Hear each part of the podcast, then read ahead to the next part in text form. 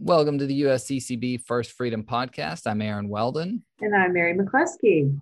Religious freedom is a fundamental right that almost all Americans would say belongs to everyone. And yet, our culture wars have led us to a place where many Americans tend to defend rights only for those of their own group. Our guest today is Asma Uddin. Her recent book, The Politics of Vulnerabil- Vulnerability, explores issues surrounding political polarization, engagement between Muslims and evangelicals, and religious freedom. Asma, thank you so much for joining us today. Thank you, Aaron Mary, for having me. So, first of all, could you share some of the personal experiences that prompted you to write this book in the first place? Sure, and and there's a lot of them. Um, it really depends on the sequencing. Uh, a huge part of that is the fact that for over a decade I have worked on issues related to religious freedom. Uh, first, in, in, through litigation and international and domestic advocacy, and more recently through public engagements with audiences and through writing and research. And most, I mean, most recently prior to the, this book was my 2019 book, which is titled When Islam is Not a Religion Inside America's Fight for Religious Freedom. And that book, in many ways, led to this, and my litigation led to that book. So, to understand the sequencing in that book, I essentially sort of lay out the story of the people and the advocacy groups and uh, who are putting out this claim uh, that Islam is not a religion and that therefore Muslims don't have religious freedom. And unfortunately, like I'm, i mean, I lay this out in detail, kind of exactly who's saying it and why they're saying it and so on, and we can get into that in a little bit. But many of those those sorts of very blatant attacks on Muslims' rights are coming from the political right. Unfortunately, also coming from people who value religious freedom very much for their own faith community. Uh, many of those people being conservative Christian. And so I wrote this book, um, and it's important to understand again sort of the connection between that and my litigation because in the course of all my religious freedom advocacy, I've worked not just for the rights of religious minorities, but I've also worked for the rights of religious majorities as they're understood in our culture. And so, very pro- very prominent cases in um, what many people think of as our culture wars, such as the Hobby Lobby case, um, and Catholic objections to the contraceptive mandate uh, under the Affordable Care Act.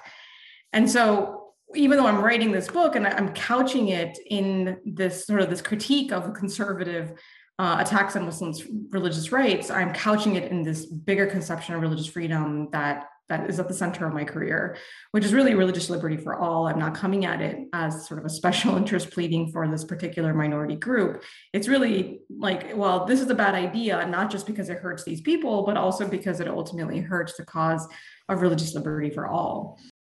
And so this was my framing, um, but it still, you know, wasn't I wasn't exactly sure how it would be received, as I think any author can attest to that that sense of anxiety when you write books. Um, and so I went on this book tour that was amazing because I was able to travel the entire country. And I actually had a couple events outside the country as well. And was time and again welcomed to sort of conservative and Christian spaces um, to talk about my book. And so it was interesting to me because when I I wasn't just sort of enter, you know, allowed to sort of be in the space, um, just sort of for argumentation, but all but actually for a very open and candid dialogue and I was fascinated by what I was experiencing because um, I mean, on the one hand, I kind of understood because I wasn't coming at it again from a very sort of like identity based perspective. Like I, I, was coming at it as like religious liberty for all, including the people who were sitting in front of me. Um, but it was still fascinating because over time, and we, as we all know, our, our culture has become so polarized and it's increasingly becoming difficult to be able to critique others and actually have them welcome that critique. And so I was like just fascinated by this phenomenon that I was experiencing. And with this new book, uh, The Politics of Vulnerability, I sort of set out to probe like what that was, like what what was going on in this scenario where I was time and again sort of coming very and, and offering very candid criticisms, but I was being welcomed with an openness for dialogue. Asma, you mentioned litigation. Um, do you mind sharing about what you what you meant when you referenced that? Sure. So, I mean, in the course of my religious liberty career, I actually started out working on international religious liberty issues in um, the Middle East, North Africa region, Southeast Asia, and South Asia, places like Pakistan, Indonesia, and so on, where we were challenging or helping to train lawyers in those countries to challenge religious freedom restrictive laws and then the US based litigation ranged from everything from houses of worship, access to houses of worship for a variety of different religious groups, uh, to access to religious diets in prison, um, the ability to wear religious garb. Uh, and also, as I mentioned earlier, like the cases that are very much at the center of our modern culture wars around religious freedom, such as, again, the various challenges from Catholic and non Catholic entities uh, to the contraceptive mandate in the Affordable Care Act. Um, that and then um, you know even after having sort of stepped out of like the center litigation, still being very much involved through amicus briefs and so on. In some of the cases that we're seeing now, or more recently being um, decided by the Supreme Court, such as the Our Lady of Guadalupe case that involved the ministerial exception, um, and the Fulton case that is going to be decided any day now.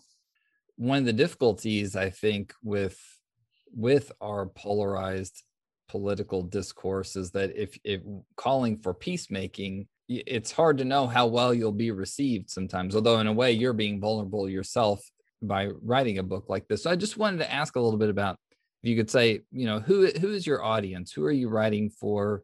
Um, mm-hmm. who are you hoping will will get something out of this Sure. So the book actually has a couple of subtitles. Uh, so it's The Politics of Vulnerability is a title. And then on top of it, it says Today's Threat to Religion and Religious Freedom. And then more specifically, it's How to Heal Muslim Christian Relations in a Post Christian America, which I realize is a little, um, you know, provocative. But, you know, in terms of the Muslim Christian piece of it, it's obviously I'm, I'm trying to reach out to um, Muslims and specifically conservative Christians. I mean, in the book itself, I I do kind of you know zoom in on conservative white evangelicals for a number of reasons, but I also explain that some of the dynamics that I'm that I'm talking about in the book are not limited to this particular group, but actually apply to conservative Christians more broadly. And so eh, within that ambit, you get, uh, for example, conservative Catholics. Um, and so, you know, I mean, so in terms of the subtitle, like I just felt like I had to kind of add the very the more specific piece there because it very much looks at the Muslim Christian tensions or like that divide as a microcosm for bigger issues related to polarization. And so certainly uh, one of the target, you know, two of the target groups would be Muslims and Christians in the US specifically. I think it's instructive for Muslims and Christians abroad as well. But because it's very much rooted in the context of US politics. And I'm trying to explain in the book something that I think wasn't really being touched on by anyone else. And it's really how political tribalism plays such a strong role in the way that American Muslims and conservative Christians understand each other, understand both themselves, but also understand each other. Um, and so I'm hoping that Muslims and Christians in the United States, particularly those who have strong views of the of the other faith group and are interested in learning more about what that divide is about and how better to to build bridges uh, across the faith divide those are certainly two of my main target audiences. But again i mean as i noted and this is also the way i approach it is that it's a um, microcosm of this bigger issue around polarization in this country uh, religious polarization but also political polarization. And so i think I would uh, hope that Americans who are interested in just finding another way, who are interested in conflict resolution, and who understand the importance of lowering perceptions of threat, right? We hear so much, President Biden on a number of occasions has said that we have to come together and be united. And he keeps referring, he's using this phrase that we have to lower the temperature. So what does that mean exactly? I mean, that's something that I explore in the context, uh, again, of, you know, within these interreligious divides.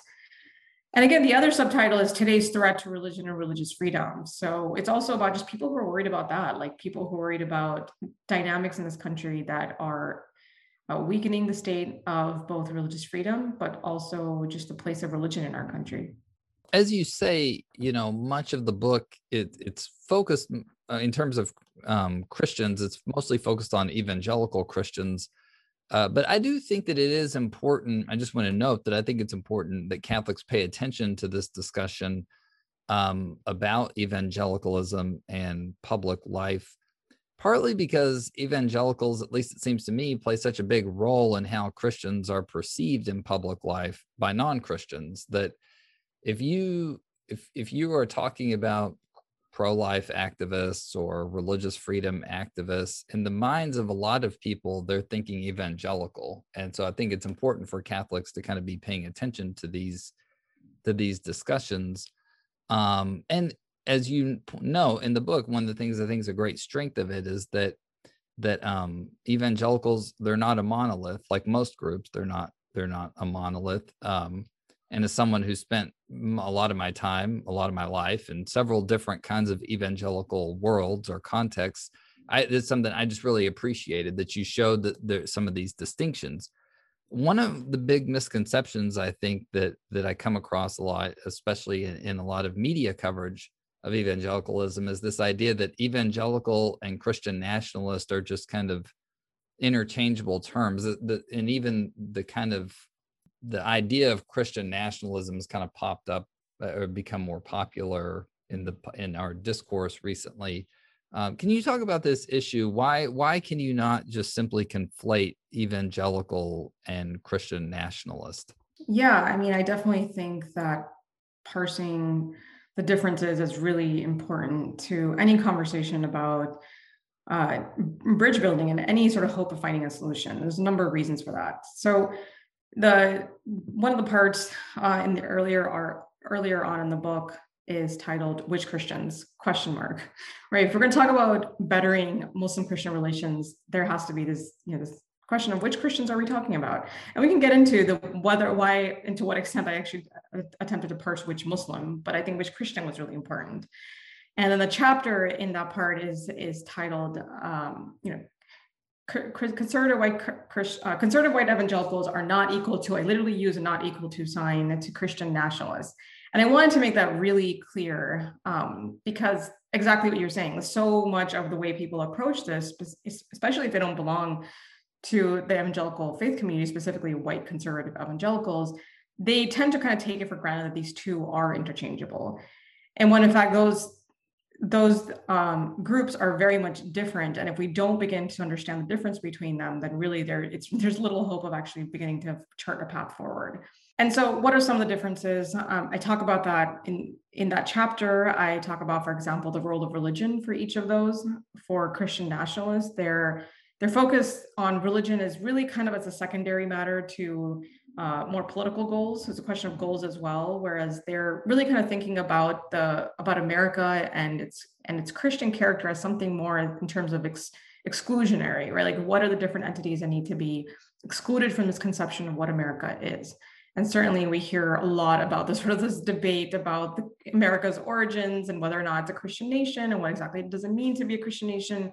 But really, these are people who just sort of understand it as like, this is what we are. And everybody who is not that is not really American. And in some cases, with respect to, for example, American Muslims, they're not just un American, but they're also anti American. Whereas evangelicals, conservative white evangelical is just sort of separate from this question of Christian nationalism, tend to focus on religion as their primary goal, uh, primary above and above you know political, and it's really about the ability to live out uh, in in that faith freely uh, and openly in American society, to be able to inform American society by their religious values and certainly there's an interest there in American society kind of living up to those values, but it's not something that's instituted necessarily through policy and certainly not with an intent to exclude. And so those are some of the differences there. And I actually use empirical data that kind of a couple of researchers have used to essentially create a scale of more or less nas- Christian nationalism.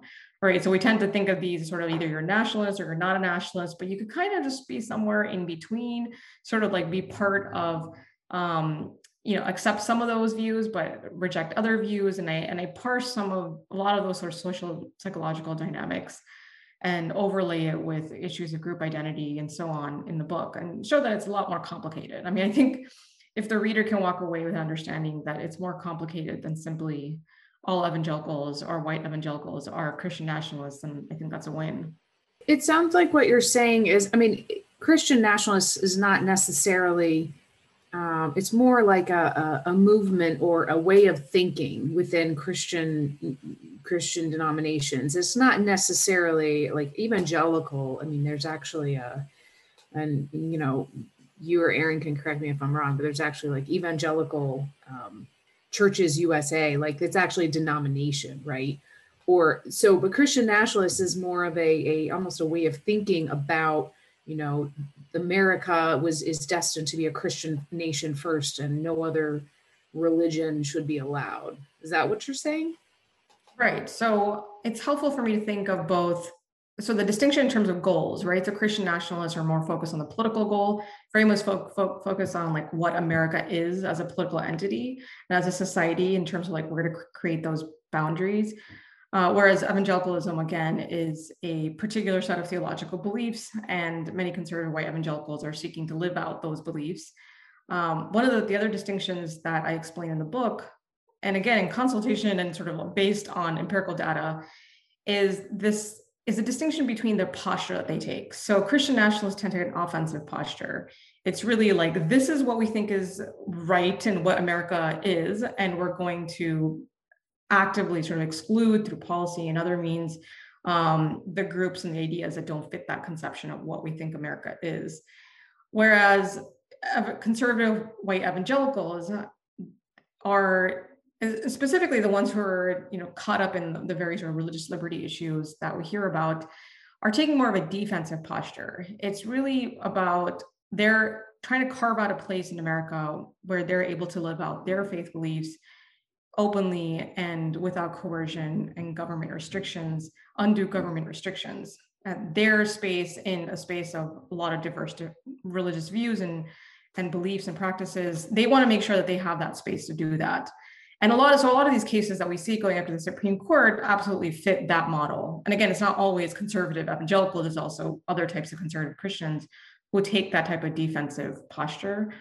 But if you listen to the public discourse about those cases, and not to mention lots of other things related to evangelicals it's really not presented that way it's really presented as these people are trying to impose their way of life it's a very it's very much sort of like the language of um, coercion imposition and offensive posture which again is something that should be that's accurate when it comes to christian nationalists but less but not accurate when it comes to this group. Yeah one of the other things with with the nat with uh, various kind well with christian nationalism is is it seems to me that the i mean kind of what you're saying i think and what i've just observed myself is is oftentimes they're not really necessarily practicing christianity and the even just in a basic way like aren't, aren't engaged in say like regular prayer or bible reading like in regular devotion or even necessarily going to church. It's it seems like this is kind of a somewhat recent phenomenon in the united states. You used to hear about this kind of stuff happening in Europe where some people who want to um, kind of reclaim the greatness of Christendom, but don't even really believe in God. It's but it's like they just like all the it, they see all the cultural stuff that came with the church as something that's necessary to sort of reclaim Europe or the greatness of Europe. And so you kind of get that, I think, in a different way in the United States. But in this odd way where Christianity can be more of an a kind of identity that that's not really necessarily connected with even pious practices or or belief or, or real theological conviction. Uh, you know, one of the things though that um, I think is helpful about this book, you know, I take it to be a kind of exercise in peacemaking, and and you're calling others to. This is something that you've been involved in a kind of peacemaking exercise and you're you're asking other people to join you um, and part of that involves trying to understand where others are coming from. You spend some time talking about trying to show you know why evangelicals and christians might feel threatened. What are some of those reasons? Can you talk about that? I think before you can even get to this idea of like why are they feeling threatened, that I think that parsing that we were talking about earlier between conservative white evangelicals and Christian nationalists is really important again for a number of reasons. Not just in terms of let's find a solution, right? So first you have to find the subset of people with whom bridge building is actually real and possible, but also to respond to sort of the public concern of, well, why should we even try to build bridges with these people, right? And so it's important to kind of separate out certain actors, violent versus non-violent, for example, people who want to exclude um, versus people who just want to want to create a space for themselves alongside other types of diverse beliefs. Um, so I think that's really important, um, particularly I think because during the Trump era, so much attention was paid to conservative white evangelicals. Again, I think the idea there was that because these people were the ones that were kind of thought of as the ones who put Trump in power, that they were really kind of probed throughout his presidency. Uh, and then a lot of that happened with respect to Muslims. Hey, who, who, who, which are the religious groups that are most supportive of the travel ban, for example? And so there was lots of data there that was conflating all kinds of things and so what I really try to do in the book is to curate that data um, and to show what the important distinctions are. Now, once you've kind of gotten to a point where you're saying, okay, these people are, people that we can work with, um, then you have to start to understand that, you know, what is the reason? And ultimately it's because they're people. And um, and once you begin to start seeing them as humans, you have to start seeing the types of things that are driving their hostility. And so some of those trends that I talk about in the book, I sort of lay out certain demographic changes, both in terms of um, race or sort of racial dynamics um, in this country, but also the fact that Protestants are now a minority in in the U.S. Um, I think best captured by a book that says "End of White Christian America." And along with that, along with the demographic changes, it's also the cultural changes, uh, and most specifically, I would place the Obergefell Supreme Court decision that declares sort of a same-sex, uh, sort of constitutional right to same-sex marriage as the the sort of one of the major you know reflections of significant cultural shifts that have made conservative Christians more broadly and conservative evangelicals specifically feel very much that the America that they once knew is not the America that we're living in right now. So, one of the interesting parts of the book was the way you talk about how Muslims can often be treated like a like a something like a political football in our polarized debates. Uh, this is a kind of a phenomenon that I've noticed myself, and so I really appreciated your exploration of it. Can you talk about what's going on here? Maybe give us some examples of of how this happens, and and say a little bit about why this is happening. Sure. So again, I mean, approaching this book based on what I was hearing from people, what I was seeing, was really kind of my attempt to probe like this phenomenon, right, of all the different ways that I saw Muslims and Christians interacting. And so on the one hand, I saw that there was a very open um, sort of welcome and response to my book, which again was very candid in its criticism. Um, but I but I also noticed that lots of other Muslims are not not received in the same way. And once you have some trust and you start to hear what people are saying and thinking, a consistent theme that I saw not just in my public engagement but also in, for example, comments on different opinion editorials was this idea that Muslims were somehow part of this bigger threat to de-Christianize America right and then on, on a base level you can understand that because it could just be a reaction to like different non-christian religions um you know growing in number for example. But I, I, just i knew there was something deeper to it especially because of the way that i saw it sort of consistently conflated with concerns about liberals as well. And so while researching for this book i came upon a the concept of mega identities that was developed by the political scientist lilliana mason and the basic idea is that our political identities are now not just a question of our position on various social issues or policy issues, um, but now encompass just a, a tremendous number of different um, preferences. So, for example, what we eat, what we drive, where we shop, where we live, et cetera, are now can essentially be used to distinguish us as either liberals or conservatives, right? So Whole Foods or Trader Joe's would be considered like a liberal thing. Pe- people who drive hybrids um, are going to be assumed to be liberal. You know, people who live in the Northeast are going to be assumed to be liberal, uh, and so on. And so, I mean, there's actually been studies. Actually, this isn't just assumptions, but people who eat sushi and drink lattes are also, you know, by and large, Democrat what, what was interesting to me is, you know, I was able to use that and to explain these observations, um, which I was then able to probe with additional sort of empirical, uh, you know, empirical studies and presenting additional evidence that American Muslims and specifically the champion of American Muslims' rights had become essentially a trait of liberal mega identity. Um, this was something that liberals do, um, and I think whether they understand it or not, but it's often seen very, you know, sort of embraced in very symbolic ways to signal, um, for example, anti-Trumpism. And you see this in, for example, in the Women's March that happened right after uh, former President Trump's 2016 election and 2017 inauguration.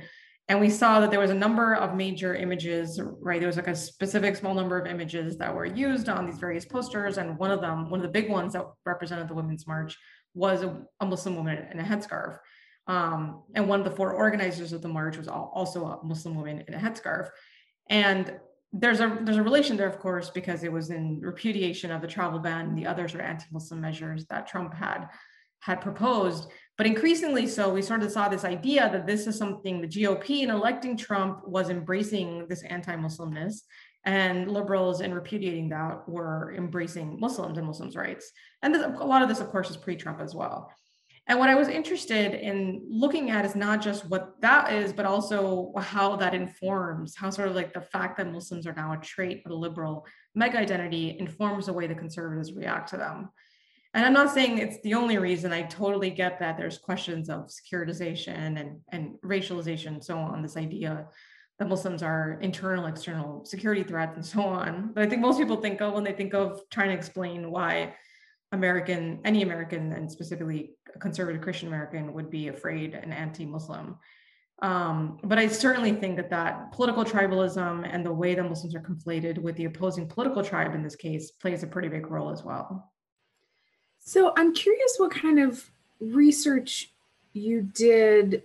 You know that what you gave the example you gave of the the women's march that was a very like macro example, right? But in your research like did you find any micro examples like at the at the community church at the the small town level? Because sometimes i think that what can happen is like if if what you're saying is you know that muslims being used as political footballs right? That it, sometimes it's larger groups that are very organized at the national level taking advantage and doing this but maybe it's not necessarily seen at local smaller levels. Could you maybe share any thoughts on that? Sure. I mean, there's a number of different evidences for that. One, just my sort of survey of different um, experts in the space of religious engagement. And, you know, when asking this question like, how are um, American Muslims perceived by conservative Christians, it was, or specifically evangelicals, it was this idea that Muslims are seen as both religious and political outsiders and the, again this idea of like the muslim presence and the, and the championing of muslim rights uh, essentially being a part and parcel of this dechristianization of america. And there's like there's this bunch sort of conspiratorial sort of element to this that i also explore in the book where it's people who are very strategically pumping out these theories that are unfortunately are very well funded and therefore very influential that the left and Muslims are working together. Uh, you know, Muslims, among another a sort of range of my, minority groups, are working together with the left to essentially you know, tear down America as we understand it and reconstruct it in their own image. So there's lots of that. And so even from sort of like the level of demagoguery, conspiracy, the way it sort of trickles down, it really begins begins to manifest in these um, you know more su- subtle ways.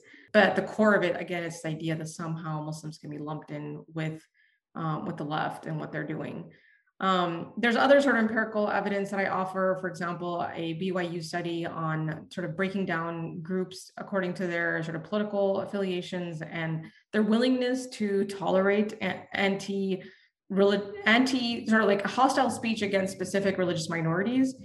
And what was interesting time and again, all these studies, for example, was that it wasn't just a question that there was a di- difference between Democrats and and Republicans in terms of which group they were happy or not happy with seeing castigated, but that among all minority groups, Muslims in time and again were like the group that kind of stood out as like with the you know receiving the strongest reaction. And so, for example, people who identified as Republican were most likely to support anti-Muslim speech, and Democrats were that was the type of speech that they were sort of most worried about.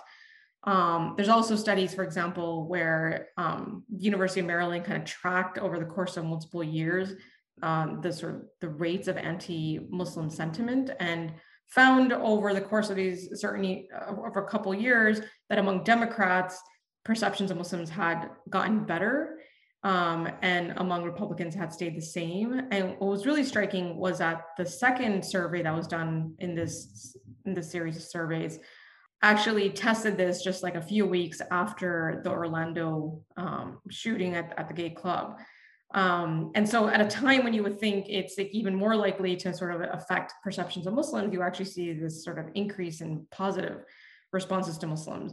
And so this, you know, this person from Brookings, the think tank who was um, involved in this work, you know, was commenting on it, and he said, you know, essentially what you're seeing in this scenario is this idea that anti-Muslim is, you know, that sentiment, anti-Muslim sentiment is is conflated with Trumpism essentially, and as a way of sort of showing your opposition to Trump, this was something that you're going to make sure that you don't reflect.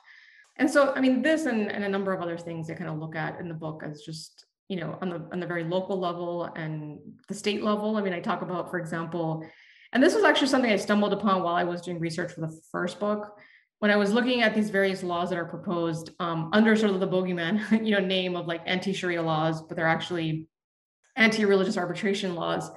And i saw this commentary on msnbc where the person who proposed this in oklahoma was actually um, you know he kept the way he in terms of defending it he kept sort of explaining how he was concerned about liberal judges um, instituting sharia.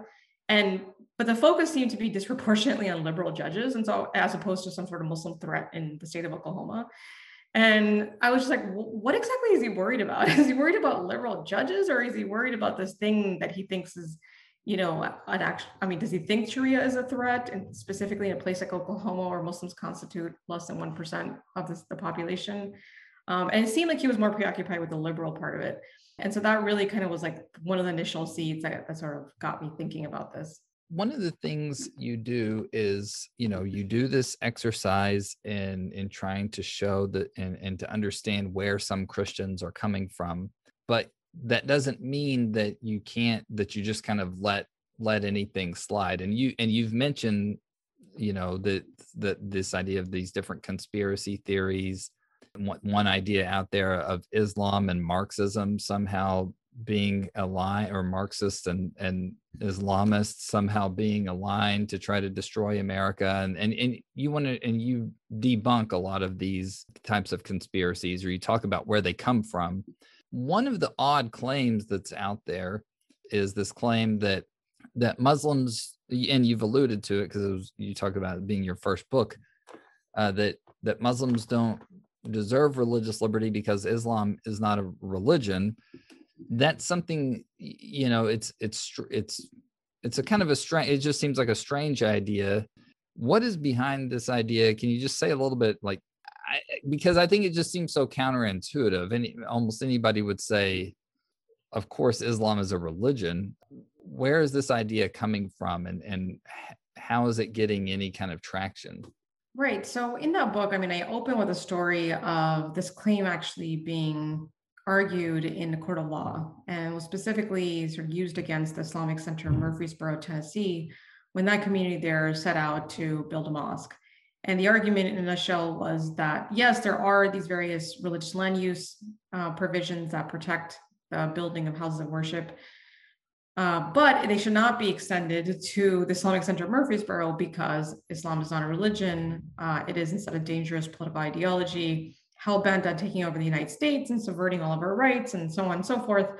Um, basically, in a nutshell, if you give Muslims freedom, they're going to use it in, in you know, in really problematic ways, which if you really think about it at the sort of like at that more generalized way of saying it, um, I'm sure you'll see some some resonance there in terms of what people are saying about conservative Christians.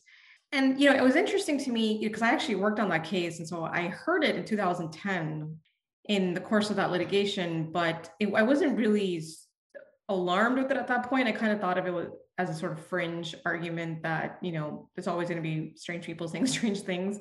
But unfortunately, by the time I got to writing this book, uh, the first book, which was, you know, I wrote it in 2018, came out in 2019. um, what I was seeing increasingly was that either the, those specific words or this idea that Islam is not a religion and that Muslims don't get religious freedom wasn't becoming increasingly common and was showing up in different forms. And if you really start to think about it, you saw that it was really at the core of a series of different measures that were being put out there uh, to restrict Muslims' rights. And it could be anything from the very sort of explicit, you know, these so-called again the anti-Sharia laws, um, which I think in many ways, even for the people who are proposing them, are more sort of symbolic. I mean, they, they have very explicitly said that they're not actually worried about Sharia taking over, but they want to use them as a tool to generate sort of this hatred and fear of Muslims. And they're sort of like a useful way, uh, this idea of Sharia that most Americans have no idea what that actually is. Um, but might have seen something really alarming on, on television and they conflate it with that. It's a great way to stir up all this fear and anxiety so that's that. And then there's also just you know challenges to for example the ability to build religious cemeteries or religious houses of worship and the fact that time and again um, if a muslim community sets out to do it they're looking at years and years of uh, resistance um, which makes it very costly. And also in the end either leads you to give up on the project or make concessions that other religious groups don't have to make. And there's another you know whole series of other such examples that i talk about in the book and what I found again very interesting about it was that the people who are making this claim were just the same people who are very much rallying around religious freedom as a fundamental right, as something that was essential to their existence in this country. And so it wasn't that they don't understand religious liberty. It wasn't like it was people who we might classify as secular who don't like religion and don't want to give liberty to people who are religious. Um, but it was people who who claim to be religious. Um, and again, we can go back to that Christian nationalist versus conservative evangel- evangelical distinction there. Uh, but certainly they were claiming to be religious and wanted religious freedom for their own group, but certainly somehow found a way to kind of reconcile that with this idea that this one other group shouldn't get religious freedom. Um, and it seemed that they were sort of blind to this idea that I think any lawyer could tell them that if you're going to start carving out these exceptions for one group, that's only just going to come back to affect you and your own rights. I want to go on to something that's kind of a, a, a, thing that comes both at the beginning of the book and at the end. You you talk about this idea of of being willing to stand apart from one's political group, and you also dedicate the book to to the black sheep in a fitting in world. Why is it important for us to be willing to stand apart from our political groups which is to say why is it important for us to to willingly take on that role take on the role of the black sheep Sure. I mean, just to comment a little bit on earlier point, um, I think this idea of you know one thing I, I, definitely made clear in in the first book, and I think uh, as needed in the second book, is this idea that religious liberty for all and being consistent about it and applying it robustly does not mean that in every case in which a religious person wants to engage in a particular act that they should be permitted to do that. I mean, there's certainly a balancing act, and religious liberty is all about that. The law is all about that. Uh, in terms of under, understanding in which specific, very narrow cases does the government have a compelling interest in stopping someone from engaging in something that they that they say their religion requires them to do, and so whether there's any sort of you know significant harm to people's physical or mental well-being, for example, like our safety or our security and so on, um, those will all be cases in which um, religious practices would probably not pass the the, the, the legal balance the balancing test. Um, and I think it's, it's important to understand that in terms of people saying, well, in this scenario, this this there should be an exception here, and the government should step in, is a very different phenomenon from a situation where someone's saying that this is not even a religion to begin with, or that this belief is not religious. You can accept the fact that it's religious, uh, but then say for other reasons, because you can't even get to the legal standard, the legal balancing act, unless you acknowledge the fact that it is a religious belief. Um, so I think that's an important distinction to be made. And also, you know, I have a chapter in that book where I talk about how courts define religion and the different sort of cases related to, for example, the Church of Marijuana or the Church of the Flying Spaghetti Monster. And it was like a little bit hard to get to the point of writing that because part of me was just like, this is so ridiculous, or I actually have to spend time in this book trying to explain what, you know, that Islam fits the definition of religion. Wait, there really um, is a Church of the Flying Spaghetti Monster? There, there is, but it's there, it, there claims to be, or I mean, it's pretty well organized, honestly. They've and really they've a number of different cases. Wow. Um, but they don't claim to be fully religious. They they they're it's basically a satire on religious beliefs and religion. Um, and but you know, it's interesting the way. I mean, it's actually not just a U.S. phenomenon, but the Church of Flying Spaghetti Monster actually has. I think it's called like noodle mass or something um, in like various European countries, and different European courts have come out differently on whether or not it should receive the protections of religious freedom. But for me, it was like, am I really spending time talking about this as a way of kind of getting to people to understand that Islam is a religion? Like a part of that was kind of frustrating, but um, you know, if anything, it's a fun read.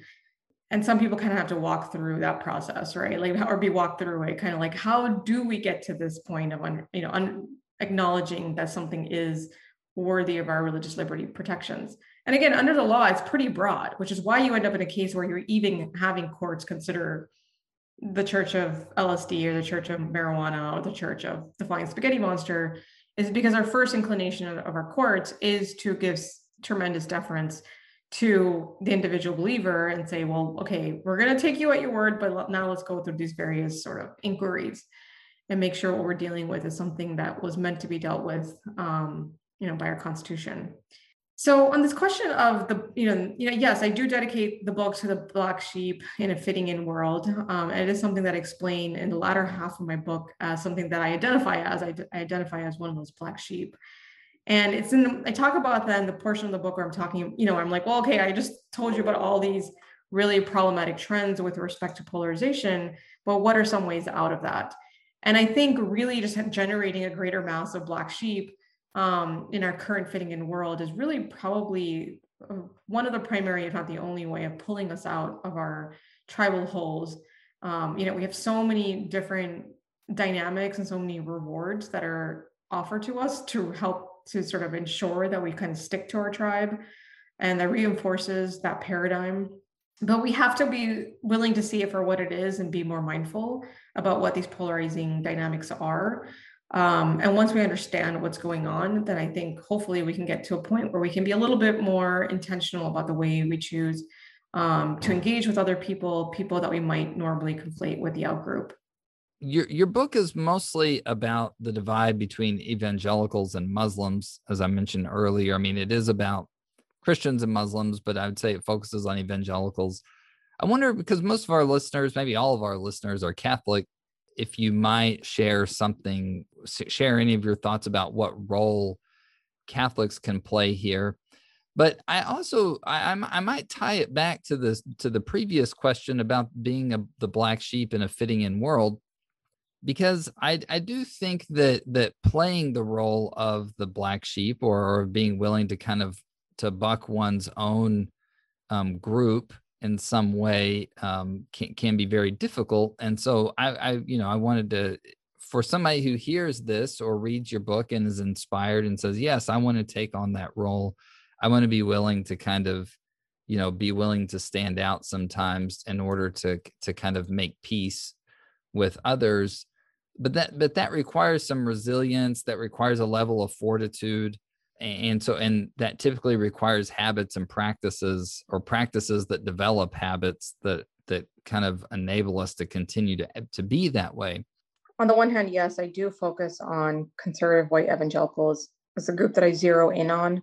And i think part of that is also again because if i'm looking at this muslim christian phenomenon as a microcosm or case study and this broader question of polarization then i think it was a it was where the polling data was was pointing me to, right? It was lots and lots about white evangelicals being the group that was most hostile to American Muslims.